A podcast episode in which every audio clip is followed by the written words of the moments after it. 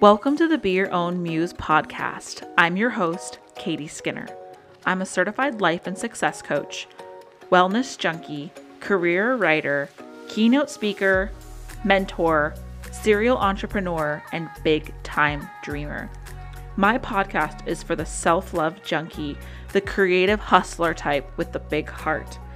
Spiritually curious dreamers and believers out there who want to tap into their own magic. This podcast is for you if you want to tune out the noise and tune into your heart.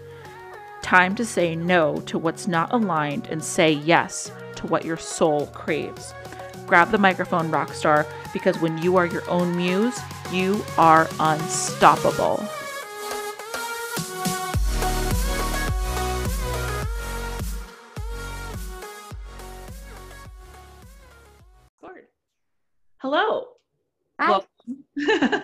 Um, this is the Be Your Own Muse podcast. I'm your host, Katie Skinner, and I have with me Sarah Donaldson.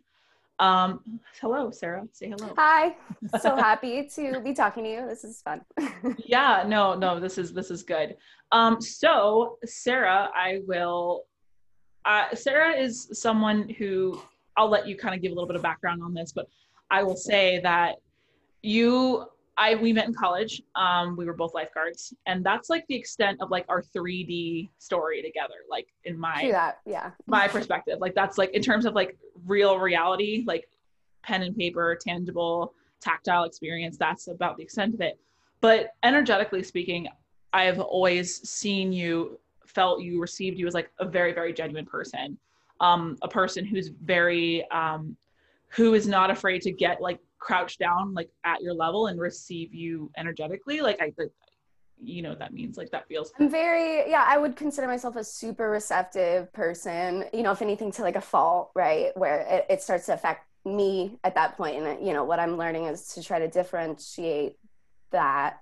But yeah, no, I, I totally agree with your read. Um, cause it, it's what makes you, you know, either person who is fine constantly working with people on a face-to-face value or not frankly because mm-hmm. you have to go from like you know I, I, was a server so you go from one table to the next. Yeah. Oh my god. totally different read you know so you just uh, have to be ready for it. Like I, I, think of that the, like I was in the food service industry for a long time and I know you are too and we'll dig into it. funny how we get drawn to that yeah.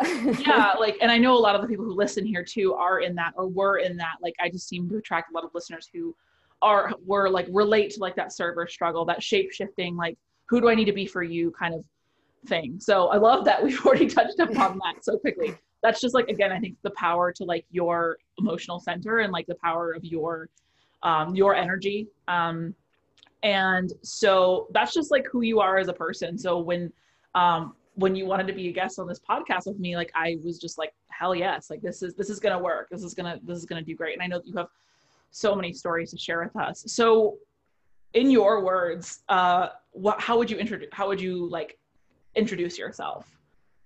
If these people, um, yeah, well, right. So I'm 27 years old. It, um, I I say that because it feels like a every age almost feels like a pivotal age, but it this just was going to be a big year for me and it didn't turn out exactly how no, I, I think the age thing is very relevant too like um, it's yeah it's i'm five years out of school and it, it feels like uh, not what i expected to be. Um, yeah. uh, my husband and i both got laid off in march. Um, that was never part of our plan. Mm-hmm. i mean mm-hmm. that like you never I, like you're in a, a marriage as well. Like i know. So you you work together to like make sure that something bad like that doesn't happen you know it's always mm-hmm. like well if something happens to you then i'll take over kind of or right you have, you know you have contingencies but i don't think i'm alone in that we did not have contingencies for this year so yeah yeah um, it has been about uh stepping back like it was like a it was like a forced pushback but now you know then we my husband and i took it as like a as a step back. Like where were we going? What was the plan? That's like yeah I, I, I met somebody who described this as like the great pause. Like you have these plans you have these ideas of how things are going to go and then just kidding like recalculating like time to pivot um and that's what that's what this i guess is it sounds like is present for you this like wait pause is this a good thing? Is this a bad thing? Is this the worst thing that's ever happened to me? Like some people say getting fired is the best thing that ever happened to them. Is is that actually true for you? Um so tell us a little bit about like like your like the background like kind of set the scene. Where were you working um before covid Well, like after school, I just like to mention this because it was a kind of radical point in my life. I started working at a pawn shop, cool and it was just me and my boss. So, like, um, coming from like lifeguarding at a huge university, you know, where you had a staff of like a billion, right? yeah yeah shifts were like four um, I, you know, you graduate, you're like, what am I even qualified for? You know, Yeah. like, yeah but um, yeah, pawn shop was super cool, and I, I would say that's where I really started my like level that I wanted. It's not the nicest people always who want to get money for things, you know, and so Yeah, it's was really in awkward. Richmond? Yeah, richmond virginia okay cool yeah, Yeah. that's where that's where we went to uh college in vcu and I never left. Yeah, so to inform the rest of you, yes, I still live in love Richmond. It's we have a lot of richmond people who hmm who are in You, yeah, you either um get here and you love it, or you could get here and you start making plans to leave. That's how I feel about where I live now, which is Vegas. And Evan and I are dying to get back to Richmond. We're planning on buying a house there pretty soon, so can't wait to go back into the the the That's pit exciting. that you don't leave. Okay, you were saying. But yeah, Richmond, so I did that. Um, but my husband is a chef. Okay, and I say that like kind of with a little bit of because it's it it's not just like a career. It's it's a like lifestyle. It's a Mhm. you know it's a he like lives and breathes it. You know like it's crazy hours. They're in like he- he'll be on his feet for like eleven or twelve hours a day, and I'm like I have no idea how you possibly do that but he, it's he lives and breathes it so like for him it's not a problem and so coming out of school i had a it was essentially a nine to five and we never saw each other yeah, yeah. The pot, the And- pawn shop was a nine to five schedule. basically yeah a, a little over i worked um i was in overtime basically every week and he worked 55 plus hours a week and it just wasn't working Your Like, husband worked fifty five hours a week. yeah probably about Okay. um so we kind of had to reevaluate like and i took the step back um to like 35 hours probably right to make it more equivalent as far as what would be a standard i would just like stuff was piling up we never had any laundry done we ate terrible food you know it's just Yeah. it's- it just didn't work but it was weird for me you know of course as a woman and a young woman and someone who has a degree and is at the equivalency i had better grades than my husband in school you know not to call him out but right. No, but that's important. That's that's important to but acknowledge. he knew what he wanted and he was pursuing it and i you know love him so much and I, it's what a passion like i can't stop that so Mhm. uh i went into serving then because it was similar hours to him we'd get out at similar times and um and i could adjust my schedule accordingly Was there Um, anything that distinctly led you to leave the pawn shop? I mean, you mentioned the customers earlier. Um, I know like there was that pull towards serving. It was a little bit closer to what your husband did. But was there anything that pushed you out of pawn shopping? um it was awkward. I mean it was I, I don't know why. I'm like a person with social anxiety so i don't know why i draw, draw myself constantly to these jobs where i'm having to engage with people. It's just It's different though because I Yeah. feel like being in a pawn shop would be more social anxiety, um, more one-on-one time. I mean, correct me if I'm wrong, but like No, when I was a, when I when I was a server and like when I was a barista, it was like go go go go go. Like there was not time to feel anxious. Like I mean, there was like in the back the back room you could Mhm. cry, but like when you're serving people, it's so fast. you move And- on yeah Mhm. It wasn't until I started to be like more intimate with people, like in when I was coaching and like had to be Mm. one on one, put myself out there more. That's when all the social anxiety flooded to the surface. But when I was a barista, I could pretend like it didn't exist. As far as I knew, I was your barista and that was it. And like I knew how things Yeah. worked. So in and out yeah so I think to your point, like where you asked, why am I drawn to these? I think a lot of people can relate to that, like um, being like, why am I here? And then coming home and like giving yourself like the juiciest self care, whatever that means for you, to be like, like no pants, Netflix, wine, don't talk to anybody. Um, and it's these these careers I've noticed where people give, give, give socially that they come back and they're like, sorry, I'm an introvert. Can't, don't talk to me. Mhm. Um, I smell like bacon grease and coffee. um, I spilled something on me today. Like then, then we allow ourselves to have that self care. So, um, you were saying about leaving the pawn shop, starting serving. Yeah, it, um, it was different because the pawn shop was was more immediately one on one. You're never working with groups. Mm-hmm. I mean, there's not groups of people coming in to sell you something or or, or pawn. And it was just you and your boss, so that's um, right. That was an easy relationship to maintain. Um, he was very a super smart guy like gave me books randomly like that he was like i think you should read this you know like a, a super cool, cool, guy like um and it i always kind of think in the back of my mind like if there needed to be a fallback plan for like a easy business that you can run and make money at pawning is it man but cool. it is difficult because of the people that you yeah. work with um not any, my boss but yeah like the people who come in you mentioned that at the beginning do you have any before we move on to the juicy server stories on the whole like you know your whole story do you have like just just like hit me with that serotonin of like a good juicy customer story well it was always you had your classic characters who people would come in and like i had a lady who would always pawn like her computer and this is not like a computer that's worth anything it was like mm-hmm. almost charity that we would continue she would come in, pay like kind of the deposit on it, I guess, and then like leave or whatever. But it was, I don't know, she probably got a hundred dollars to begin with from it.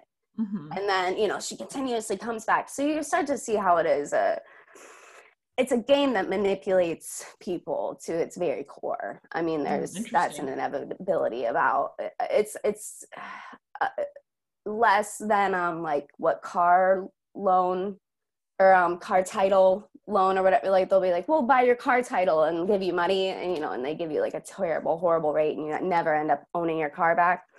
Oh interesting. Okay i never thought of like there's a ton of pawn shops and like cash for gold shops here in vegas and i never thought of like the business model of it of like what does it mean to actually go and give your computer and receive money for it? It's a wild business. That. yeah it, it, that, yeah i could talk endlessly about that. It's just um and, and it's unfortunately yeah you see a lot of drug users um, um we had people it was always interactions with the police uh because if you come in and sell something then all right so we had a case where some dude came in and sell what ended up being his parents jewelry.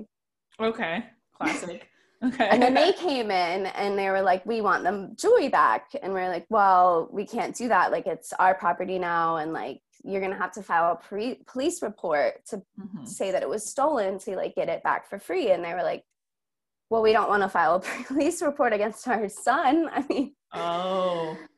So it, it gets a little, yeah, it gets very dicey. But, um, so what? How did that situation get resolved? Did like you just had to say like sorry, have a good day? I think they just bought it outright. Wild. yeah, I think if I remember, just to like because it, yeah, it's you get into family. It's a very personal. That was my first introduction to like a very personal business. Exactly, like you are you're dealing with someone who needs thirty five dollars. I think yeah. wild. Yeah I, I can relate to like leaving graduating college and getting ready for a quote unquote like real job where you like get real life experience et cetera et cetera. And you just like are given things that you're like situations like that where you're absolutely not prepared for them emotionally. And i think that's why so many people i don't want to say that like what i want to say here is i feel like that's why a lot of people love serving jobs because like you deal with the wildest stuff. I, i'm not going to discount that at all. You see the wildest things but it's like they get in and they get out and then they're mm-hmm. gone. And then you clean up you bust their table it's over. Um, but i remember i used to work at a front desk. I was a receptionist and that is when i started to see the wild stories that i was not prepared for of like um, someone called and accused me of stealing their credit card information to order lingerie online. And like people wouldn't do that to a server unless they have i don't know if you have a story like that let me know. Um, but not quite anyway. no I do have a weird serving story, but it's funny because it was uh, last year when I wasn't actually serving. Um, I broke my finger in like this tragic accident and almost oh lost it. Oh um, I know. Well, I'm like, we'll really amp this up quick. Like, um, and I couldn't work. I had pins through my finger, not like the normal ones that they use to like, and they, they leave in forever. Like, they were um, they were spreading my finger out enough so that it could build my joint back. I see. So it took it and pulled my finger so that my knuckle could reform. I see. So they're sticking out like through my finger. Oh my god. um, for uh, six weeks or something, right? Like, um, and you can't get it wet. I couldn't use, or I could only use these two fingers because the Mhm. other ones are in this like thing. So I couldn't surf. Honestly, Yeah. that very quickly I was like, well, I guess I'm taking time off, man. This is fun. yeah. Um, but uh, I had a, a, I came back to work, and my manager was like, "We had this um, review placed, and it was by this dude named Paulo, and he said that he was served by a Sarah, and you're the only Sarah that works here." Mhm. Um, and it was about him and his abuela went to eat at my restaurant.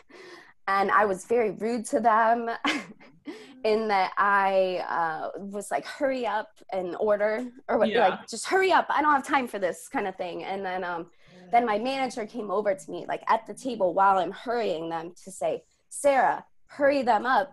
I need to hit your Juul.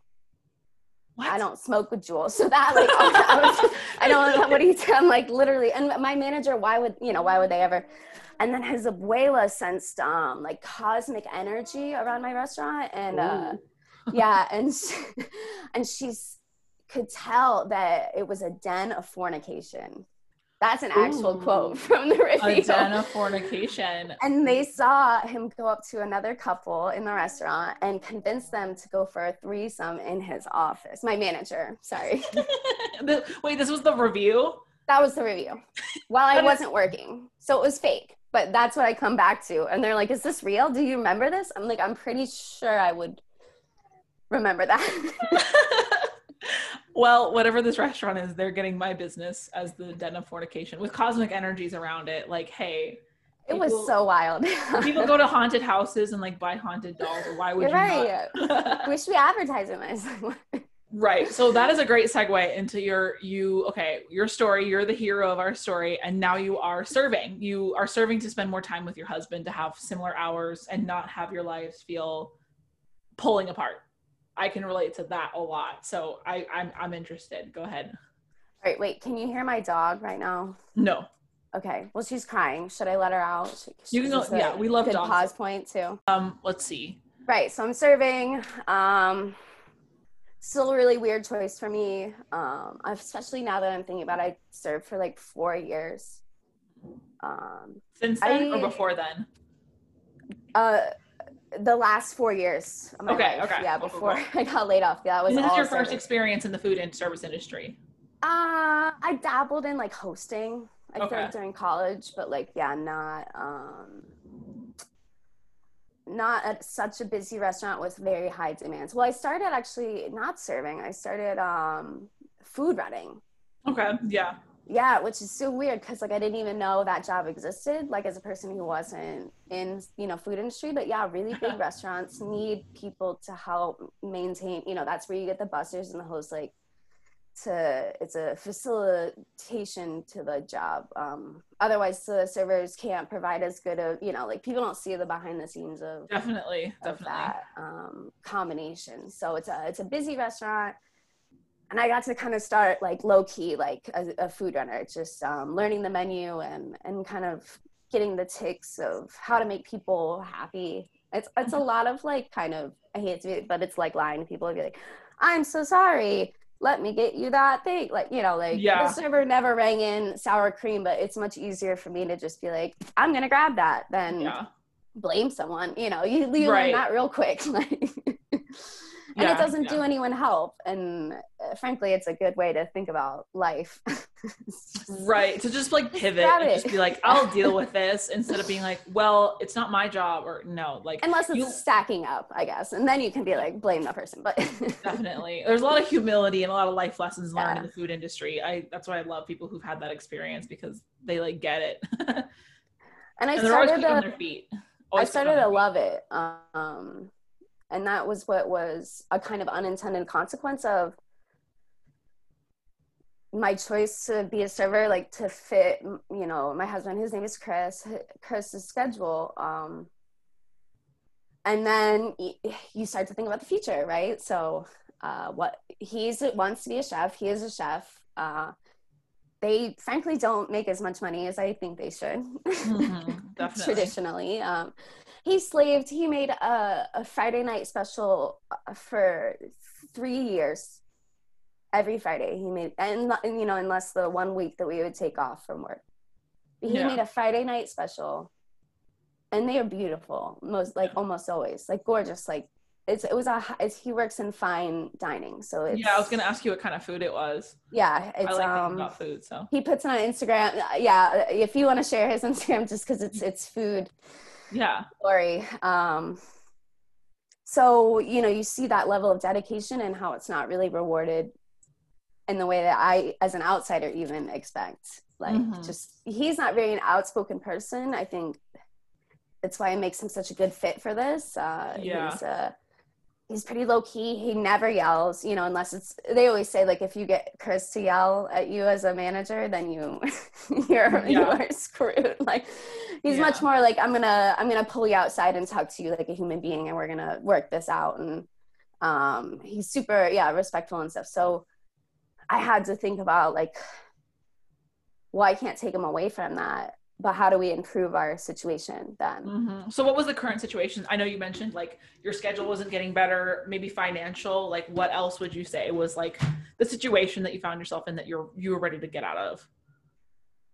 As far as moving from pawn shop to serving? Yeah like you meant it was you less mentioned... money for sure. oh okay yeah. And it was a lot less money but it was mentioned uh, not wanting to take him out of that but that you knew that both of you needed a change um, and what like I, I guess I was just like asking you to kind of lay the scene out a little bit more on like what what were you running away from? Like so you said less money, and I'm sure not not less stress.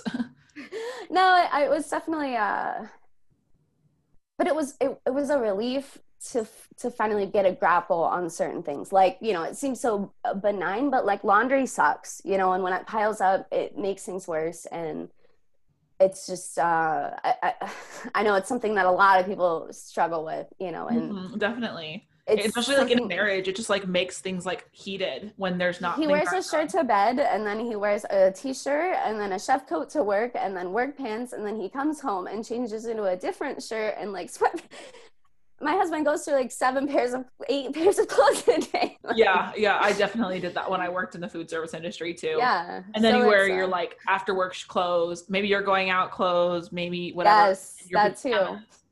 and then and then this it starts this cycle where you are tired of doing so much laundry, so you just like stop going out, only wear pajamas. Like that was that was me, and then like your self care is just like kind of goes down the toilet a little bit okay yeah anyway. yeah it's a weird no it's just a yeah it seems like such a small thing but for us it, it kind of became not that laundry was the only thing but something like laundry was like a very important part of why we realized that both of us working over 40 hours a week and trying to maintain a relationship and live life wasn't happening you know mm-hmm. um yeah it was uh i do always think about you know the pawn shop was good money but uh there's things more important than money always. Um, money is important but but to put money above and this is interesting like an interesting conversation i like to like lace in throughout my podcast is like the mm-hmm. relationship with money.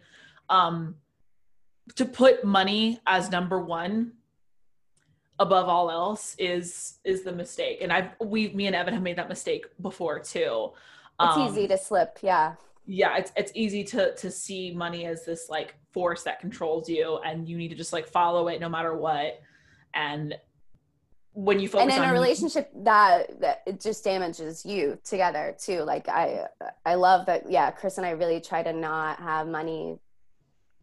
It's, it's incredibly hard but it's yeah.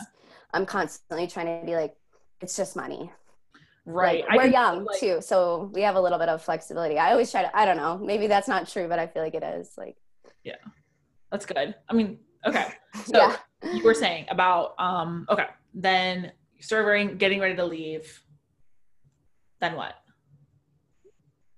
Um. Or adjust, well, pivot, right? Not leave necessarily, but pivot. Yeah, Chris and I it started to become discussions of well how do we get ourselves how do we pivot and get ourselves to where we want to be you know now we're both in food industry um this can't be it i literally from the very base point i was like I cannot let you work for other people. I cannot let you work under the thumb. And in the same way, you know, when you're like talking about someone else, but you're also talking about yourself at the same. Like definitely. I can't. No, definitely. Myself, I've know. been coaching for three years, and that's exactly how it works. and I know um, that feeling of like being somewhere and looking around and like okay, maybe like you get money and like you have these benefits, you get to steal french fries from the kitchen, like whatever. But mm. deep down inside, there's this voice that's just like, this ain't it, homie. Like I, I can yeah. so resonate with that. Well, um, we worked for a really, we worked for the same restaurant company. We didn't work at the same restaurants. I think that's, okay, you know, it, it, it helps.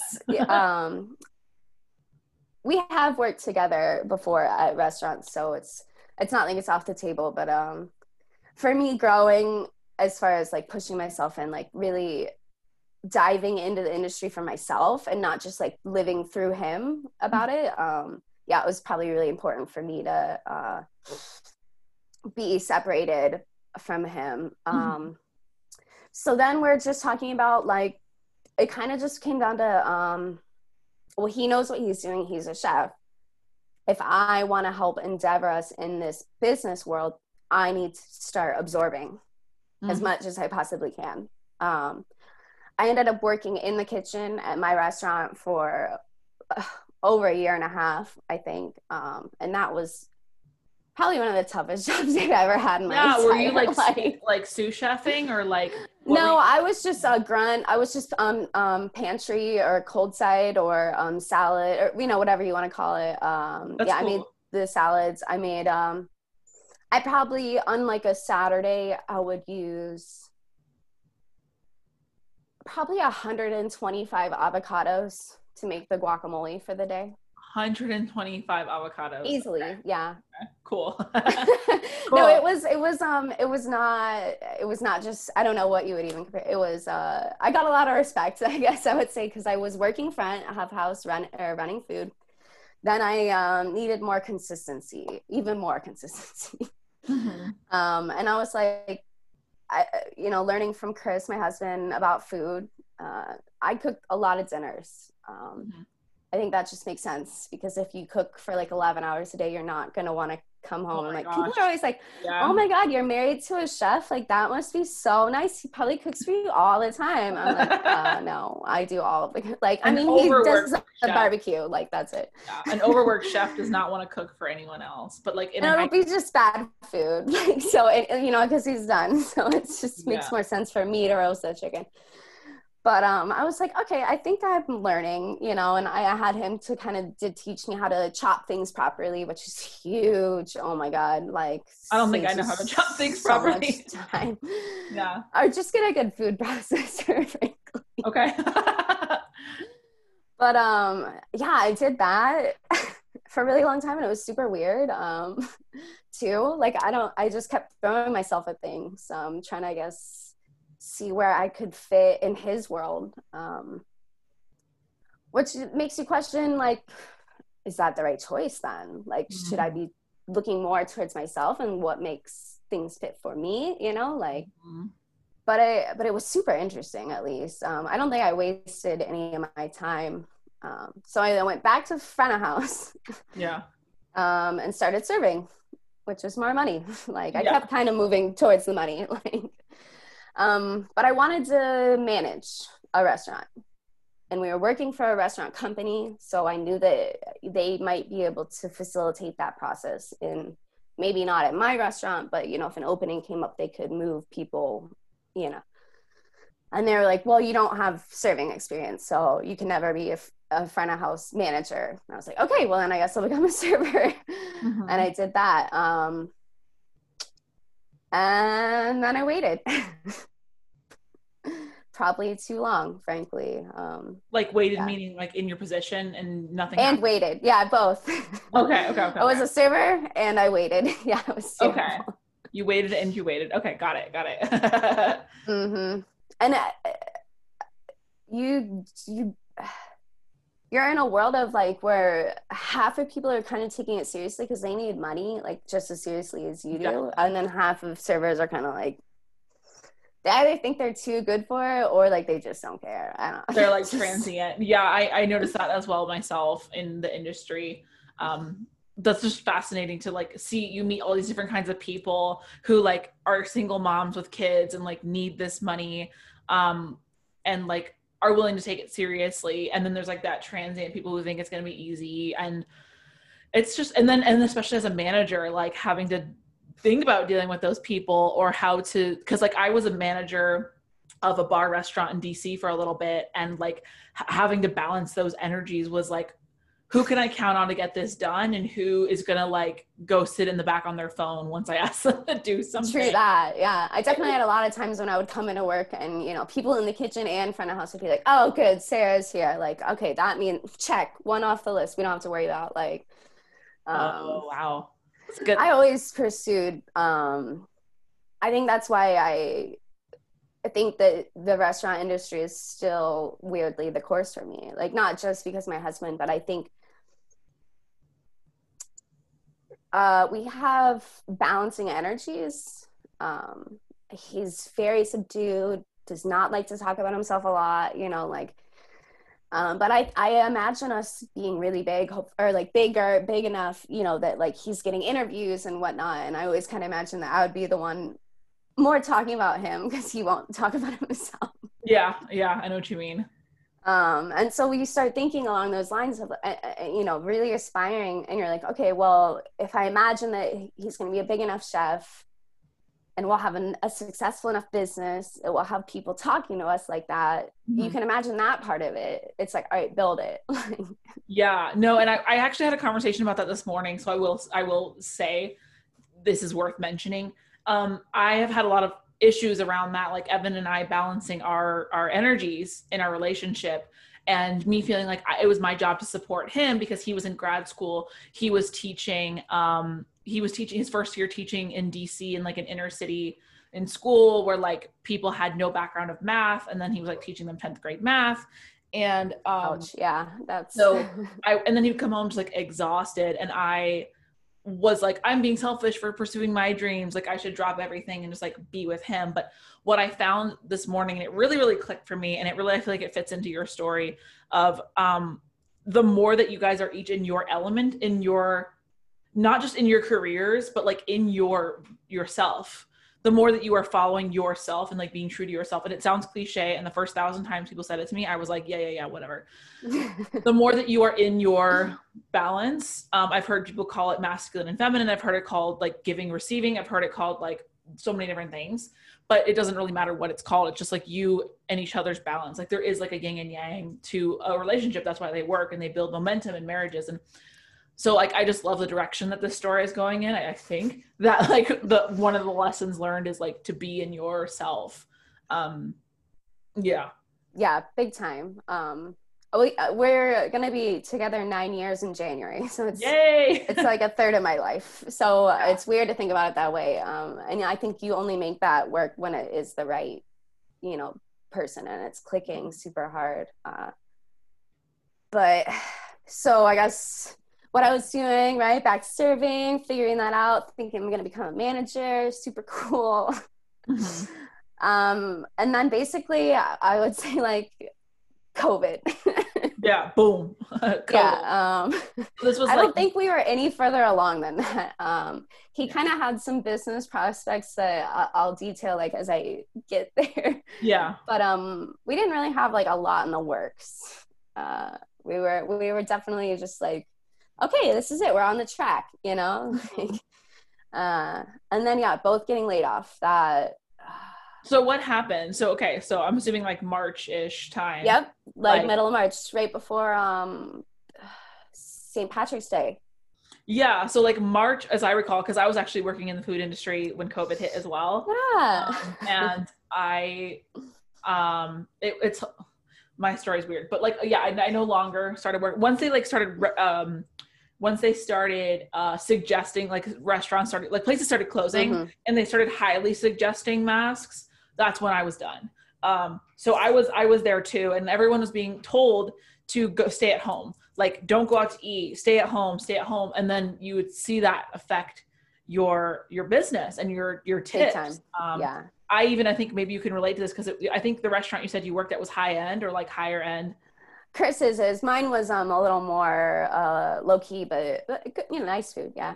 yeah. I mean, the good thing, as I know about Richmond, is that there is a sense of community in Richmond. Mm-hmm. That I mm-hmm. found that when I lived in Northwest DC, there really wasn't as much.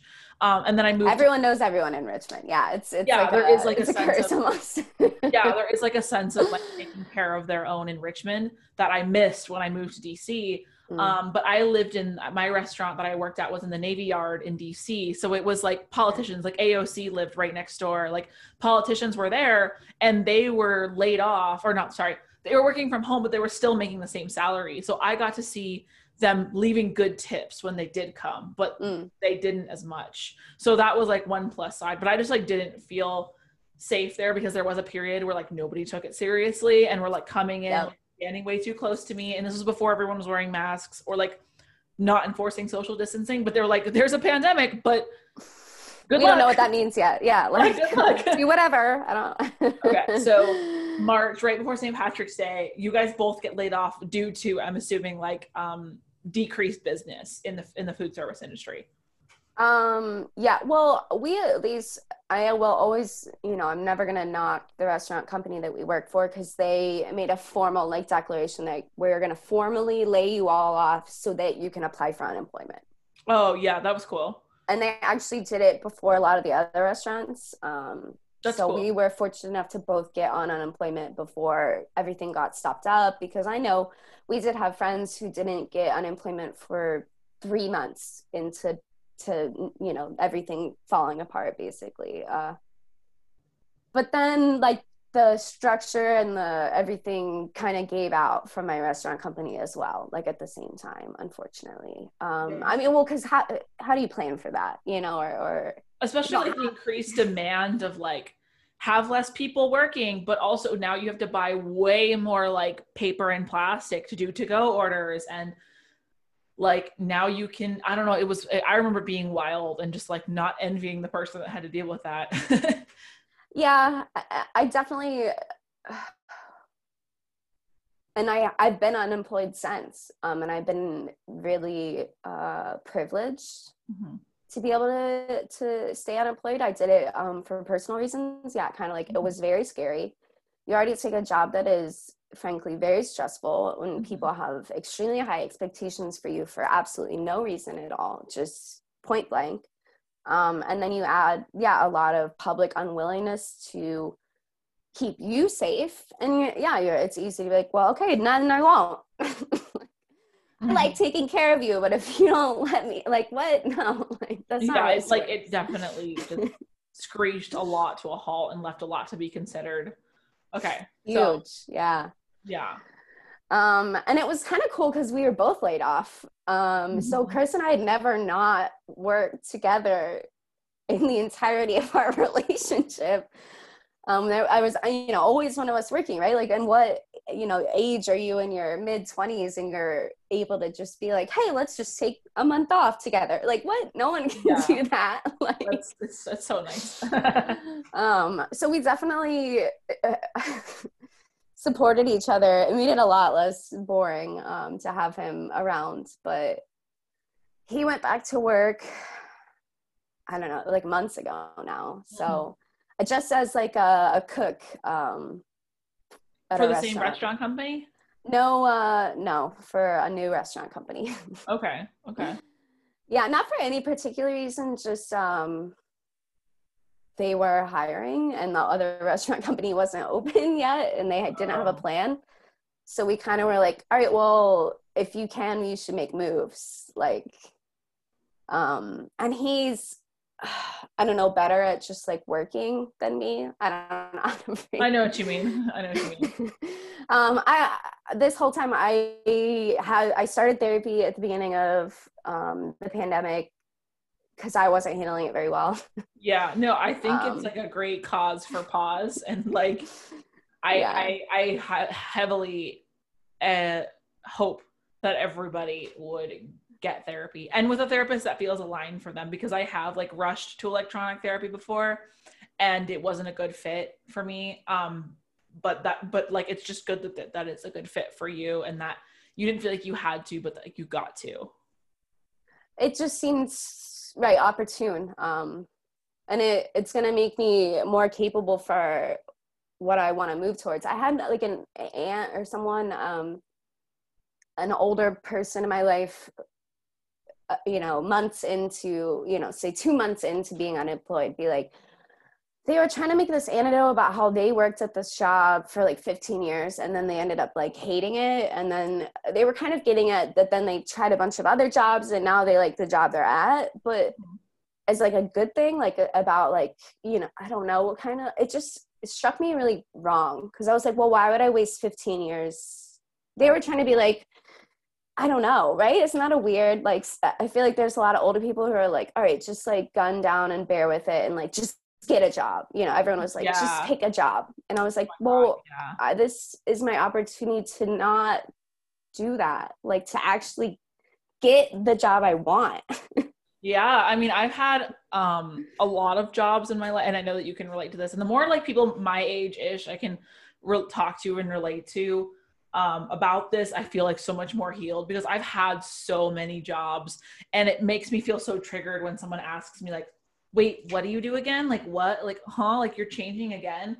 And I like this is the opportunity for everyone to ask themselves like, "What do I actually want to do?" Uh, I actually have a friend who who got laid off recently and she's taking this time to ask herself what do i really want to do and all the jobs that are being offered to her are weird and sketchy and like not like they ask her for too much for $11 an hour mm. um and she is just like holding like i love that she's just like holding that hope that if she turns down what she doesn't want to do then something around the corner will come. Um and no, knowing the distinction between like when are you just turning down every good opportunity because you're scared versus like when uh, can you hold the faith? And like that is like a life lesson.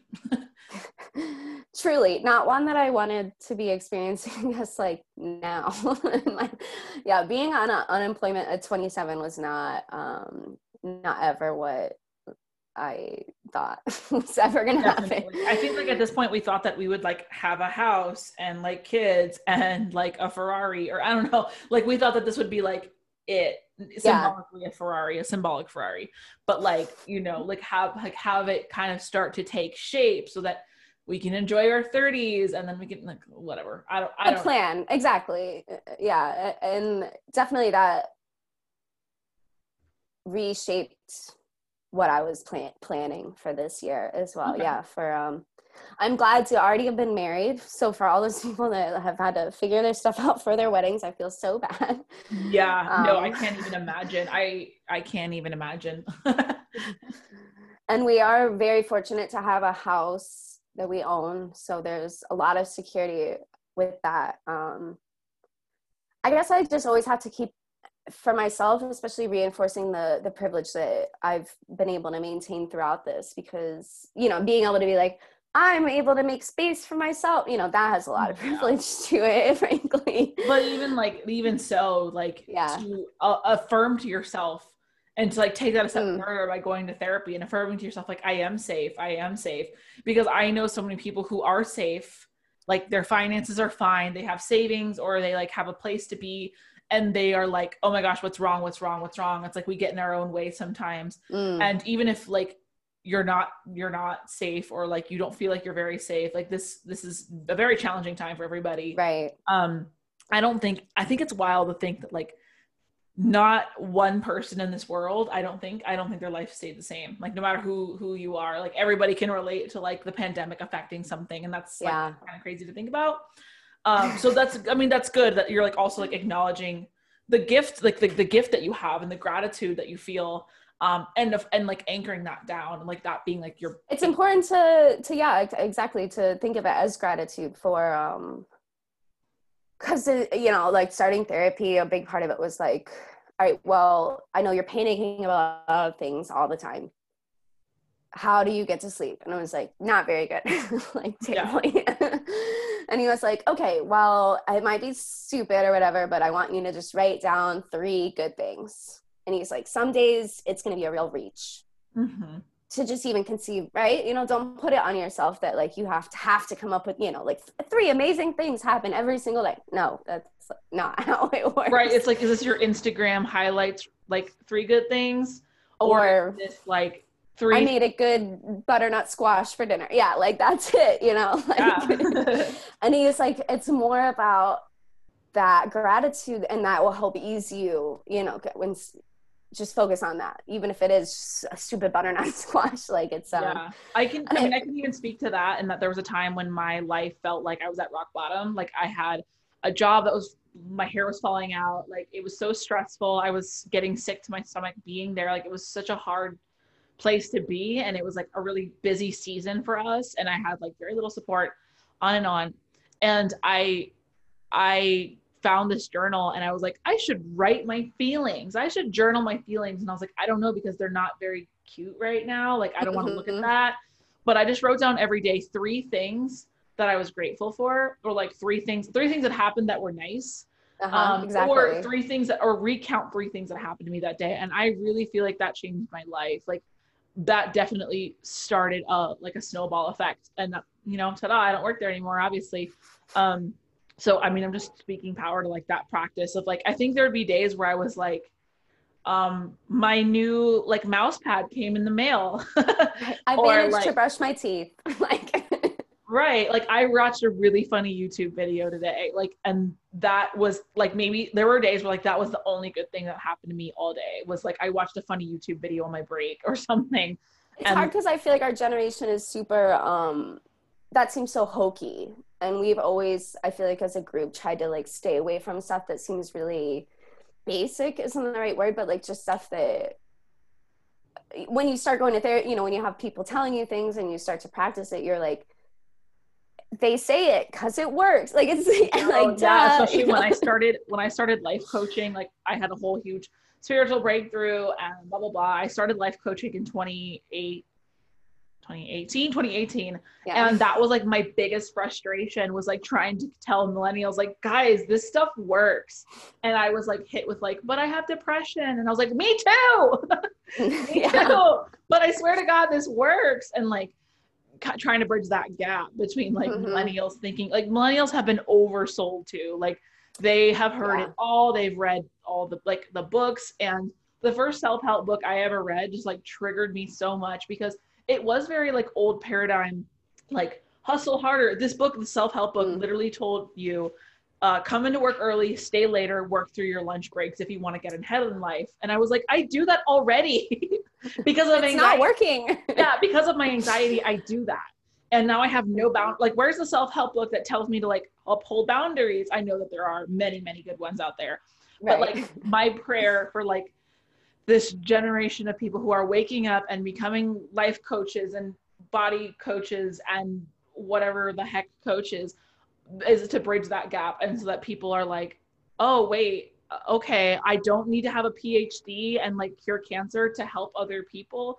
Like i don't need to have credentials to show up and share my story. Like i just love this movement that like millennials it feels like walking up a hill with like in in with heavy boots in mud sometimes. Like you're it's because you're doing something you've never done before and people before you have never done before while carrying the weight of your parents, your grandparents, your ancestors, like the women yeah. before us who were killed for speaking and like you know like slavery and generational trauma and just like all this shit that we're dealing with now falls on us while we're trying to just like move forward so i know it's like i'm just starting you know like i keep feel like i'm you know like wandering around like saying that like you know people are like everything's falling apart i'm like I just started this. Like, I don't know what we're doing here. Like, I just started my life. Like, I don't know what these problems, like, I know what the problems are. I don't know how to fix them. Like, I just started doing this. Like, and one thing that I feel like passionately about is that we're looking to the generation older than, for, uh, older than us for guidance.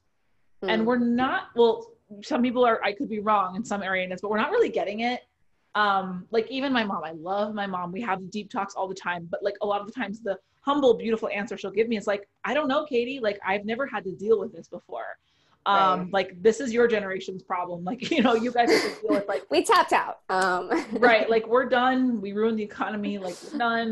Um, obviously what we did didn't work. Like we're right killing the planet you know all this stuff. Um, so I really, really feel passionately about like the fact that it is on our shoulders, the and then the pandemic happening. And then sometimes I look on TikTok and I think of how many people out there are so much younger than us because like that's what they're hiding. They're all on TikTok. They're not on Facebook.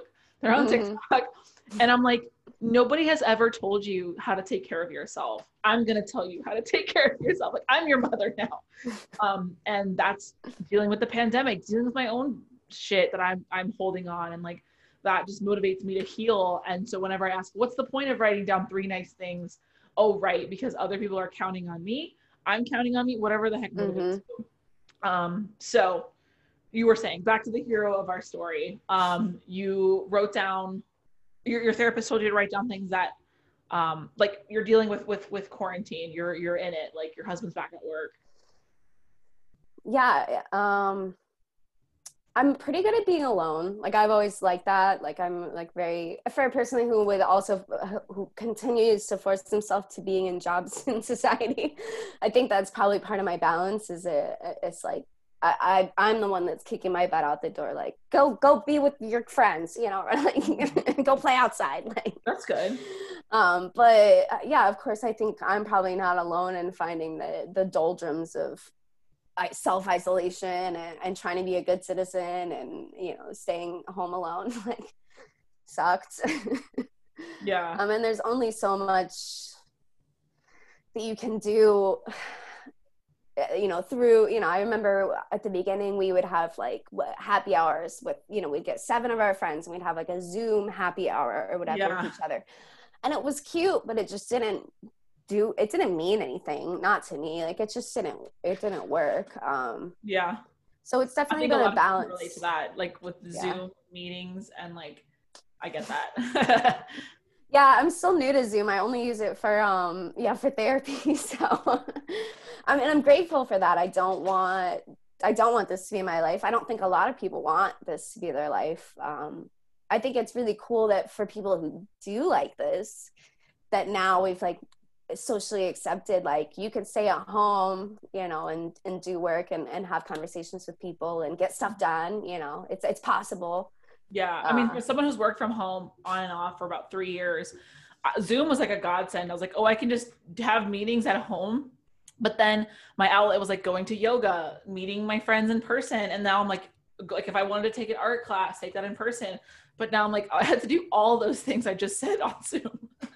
It's too much yeah it's too much. uh, it's um and i think in terms of another like i'm not alone in the i'm suffering from a lot of anxiety and it's getting worse right now and i think it will until the election's over definitely i think a lot of people are super super anxious right now and a lot of people who haven't even really maybe experienced anxiety on this level are are Yeah. currently experiencing it Or people Um, who've been putting off dealing with their anxiety now Yeah. are like being told like, knock knock, I'm here, time to deal with me. Um, mhm. yeah. so it's a hell of a combination to have right still ongoing pandemic and you know the uh, this highly anticipated election um I, I i've been trying to maintain my homeostasis but it's weird to watch others I, i'm trying to keep continue to remind myself you know like my husband he doesn't really normally have anxiety Mhm. but he has been having increased anxiety um and i have so to be like change. it's i'm sorry I said so much change. Like, Yeah. how could you not? You know?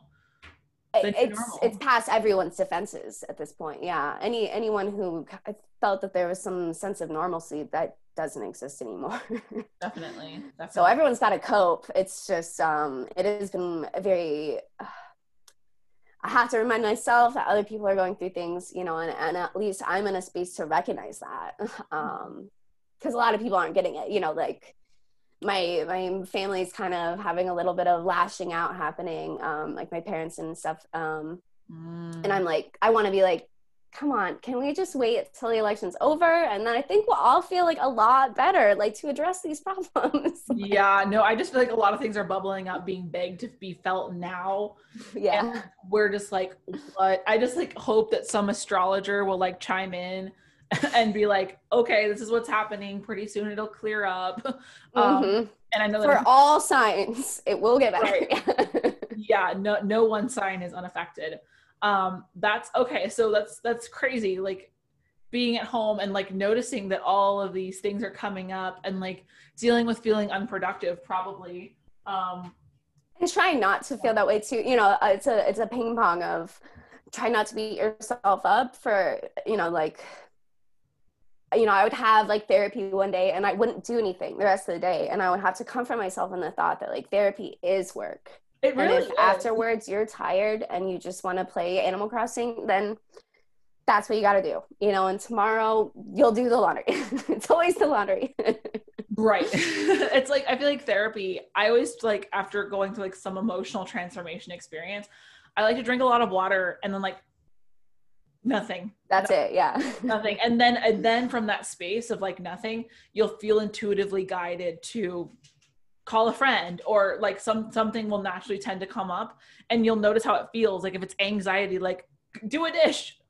Mm. do your homework. Like whatever then like that's not from the place that therapy grounded you to. It's like anything well, that feels and, like- and i'm learning you can't I, am like I'm an avoidance person, very to my absolute core, and so a part of my transformation or that I'm working towards is not avoiding uncomfortable feelings. So yeah, if I get over with therapy and I'm sitting with that, you just got to sit with it. Um, and there's there's healing in that it's like going it's through it's it. only fair to yourself to do that um is what i'm learning because i used to just be like and i don't like this and we're done with that and like no that's especially like being a server like there's just so much I, I i feel like this food industry like trained my brain like if you don't like what you're doing like just bounce to the next thing bounce to the next thing like just if you don't like this table go over and talk like just keep moving mm-hmm. and then now with like this great pause like we're just kind of like whoa um, so I'm curious if there's anybody right now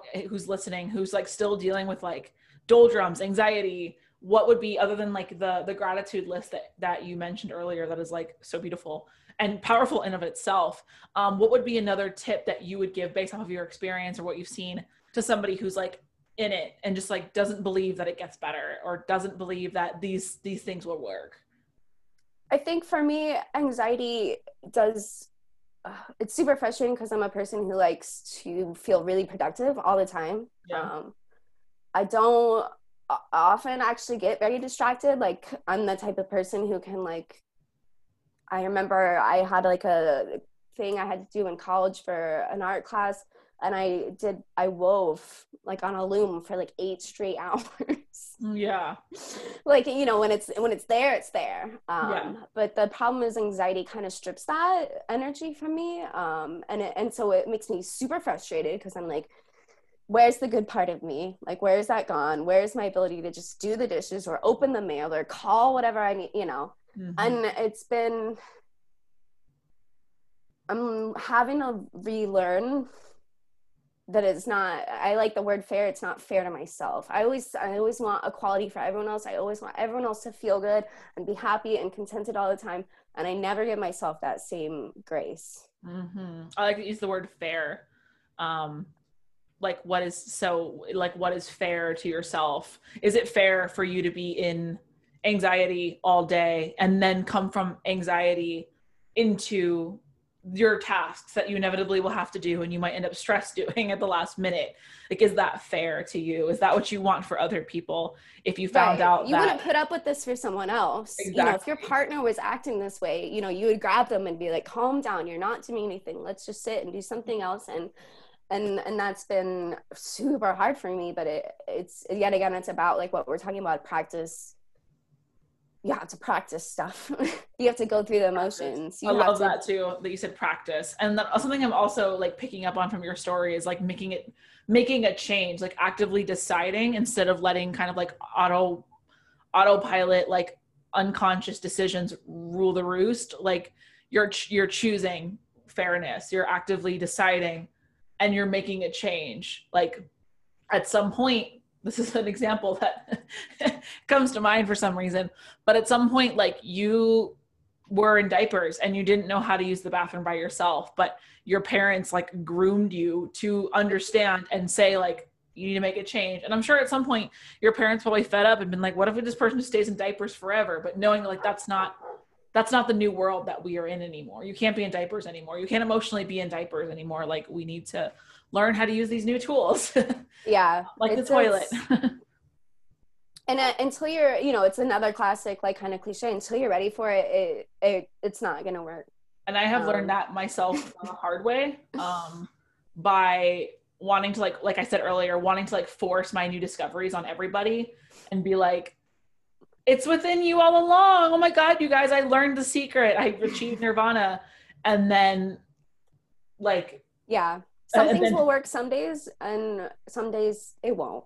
And that's okay. what I, you know, I think that's really important to remind yourself too. Like so you know, I'm at the point where I'm starting to have like full weeks that are I would consider you know I go to therapy and I'm like this was a good one. Like yeah. and then literally you know it'll be the next day. It's the worst you know or something. And I just have to remind myself that it, it is it's a non-permanence um and yeah it's about choices. Yeah. And, and about understanding that um all right so I'm stuck at home.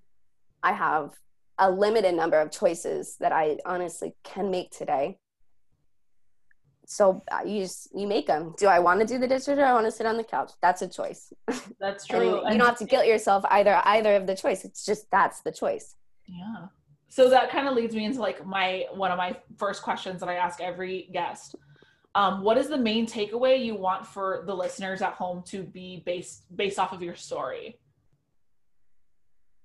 I would say uh, t- yes leave yourself space and um stop rushing things probably or are, are expecting stuff to happen really quickly um because mm-hmm. quick isn't always good.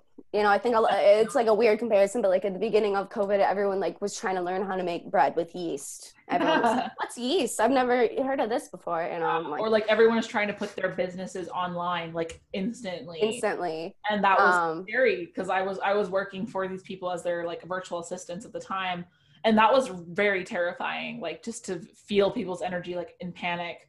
And, and you like, tend to not get the best result when you when you don't think things through and you, and you rush really quick. And and that like it's like not letting your bread rise it's not like not proofing it enough you know and then and then not baking it long enough you're not going to get bread that's just not how it works so oh that i love that that analogy of bread like it's like the timing is everything mm-hmm. um, and i hope everybody who tried to make sourdough bread at home like learn about timing and just like you can't like one huge lesson for me in the baking analogy is you can't put your bread in the oven and then pull it out every five seconds being like is it done is it done? Yep. You gotta let stuff sit. Mm-hmm. And I realized I was doing that to myself with my own life. Um, what is a ritual, mantra, or mindset that reminds you who the fuck you are? Um, I really like the phrase "I am the mountain." Um, I feel like it's like from Mulan, maybe I don't know.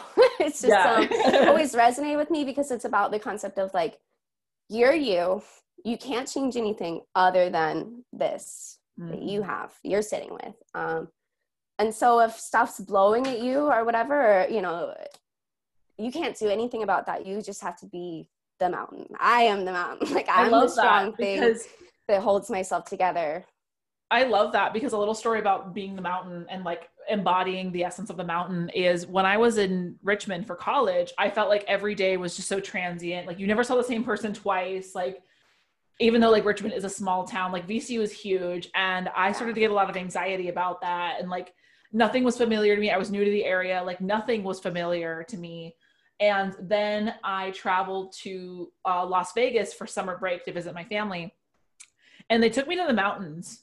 And I remember being like shocked to my core at like their presence. Like they were the same.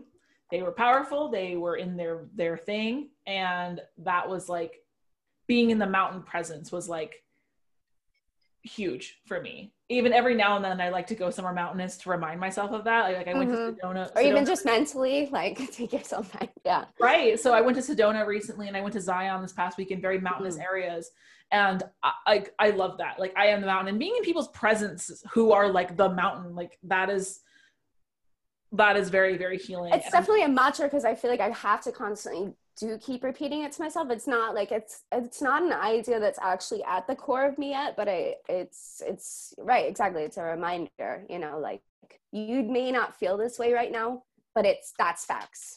It's like for me like that. yeah no that's facts.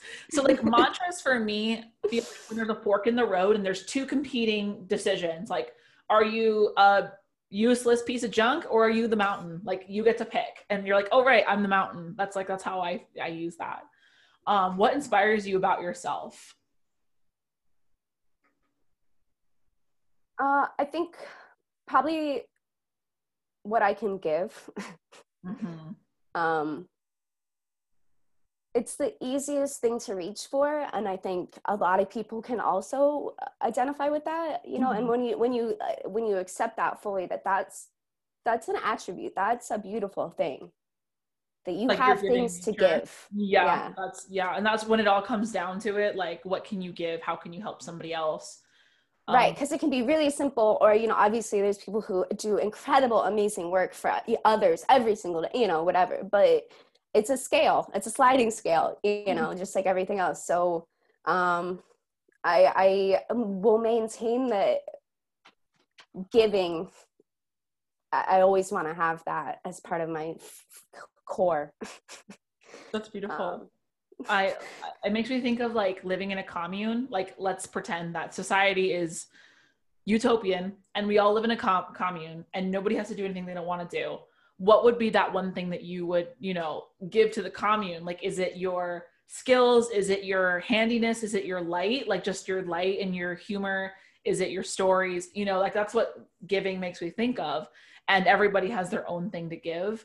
And exactly right and it, and it can be the combination of lots of you know things so that's right your humor might get someone by someday and you knowing how to change a tire will get yourself by then you know it's all Ooh, I like you Uh, brought up like giving to yourself too. Like you brought changing a tire for yourself. It's like giving. Like um, every skill that you have that you're able to utilize yeah for yourself is is one that should still be acknowledged I love that. How, we we we forget that. I forget that. So yeah me too i mean that it kind of ties into like i guess my story um so i'm like not sure what i'm doing everyone's like do something i'm like i'm figuring that out like let me sit on this um and so uh the restaurant that my husband works for now uh, this was kind of part of the arrangement that we had kind of known was in the future for this coming year um, while he was working with the other restaurant company.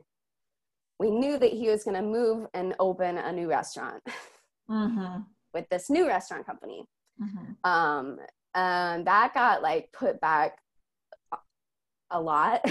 like I think it was supposed to open like in the middle of this year, and obviously, I was not there yet. So, Yeah. um, they went from having a budget to have some professionals come and transform. They already own the property, but uh, they were gonna have people, you know, do all of the work for it to get it ready, and then um, that part kind of fell through. It's like, well, we're out of money, so Yikes. Okay. um, that's when I, you know, my Chris was like, hey. There's this tiling thing that we, you know, maybe could help Mike with. That's the guy doing it. Um, like maybe uh do you know anything about that and i was like i actually did tiling with my dad you know growing up like not a lot but i remember like the basic logistics of it you know keep Cool. stuff lined up you know put it put it all together and i was like okay sure you know i'm not doing anything and um yeah so we've been working on this new restaurant and getting it like cleaned up and ready and hopefully it's actually going to open before the end of the year oh wow. Cool. knock on wood. Right. Okay. In Richmond, what part of Richmond? um, it's on Cary Street, Cool. uh, kind of between Carytown and um and like campus. Cool. No, I can't give too many details yet, but right. No, I can't wait. Well, if there's like any information on how we can follow that journey or like yeah, when it gets going, I'll, I'll share it with you because it's um we're really excited because it's yeah I feel like a lot of people would be like, "Are you mad opening a restaurant right now? Like, are you crazy? Like, what are you doing?" Um, but it's gonna be all to go cool. exclusively. I, I saw a restaurant like that in Zion. So, and they had a line. they had a line down the block. So, I feel like in Richmond, uh, that's what people want. There's a strong, when you know everything closed down. I don't think people ever stop wanting to order out. Richmond culture is so takeout, right? Like, Yeah. um, so hopefully, uh, yeah. And it's kind of this. We're keeping it really free form, and um, if something kind of doesn't work, then I think we're gonna, you know, flip the equation. We'll see. It's Wow. nice to have it be like really. F- uh exploratory cool. No, that's really cool. I I'm shook. Like I mean, I, I know it's so fun, right? I like, wasn't expecting that story. I was glad you didn't give it give it away. I love. It. I know. I was like, I'll let you know it's coming. no, that's so cool. That's, do you have a name for it? Um, we're thinking.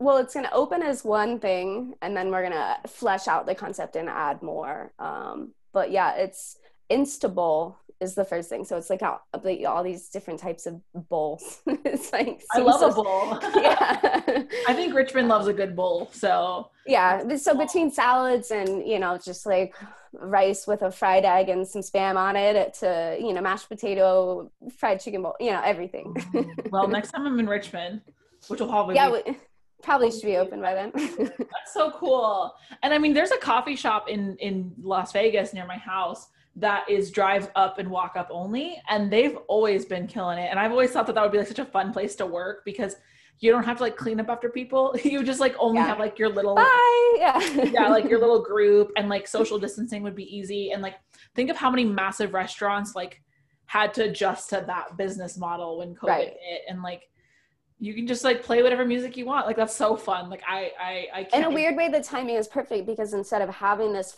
like crazy concept fleshed out, brought through, and already done, everything happened, and you know we were able to make strategic choices.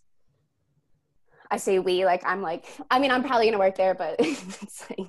Oh yeah, I thought that you, I thought that you would, but. Yeah, I am. It's just nothing's like firm firm yet. I mean, I'm already literally working there, so I shouldn't diminish that. I'm right, literally working in the restaurant. I have been helping fix it up, so I, have got my spot. It's just, um, yeah, it's it's a ride, uh, not and not one that I expected. And this is why I'll like reiterate that I think people should give themselves time and space to make choices right now that that are going to flesh out and really serve themselves eventually because I did not know that this was going to work out the way it is. But from a server, serve yourself first.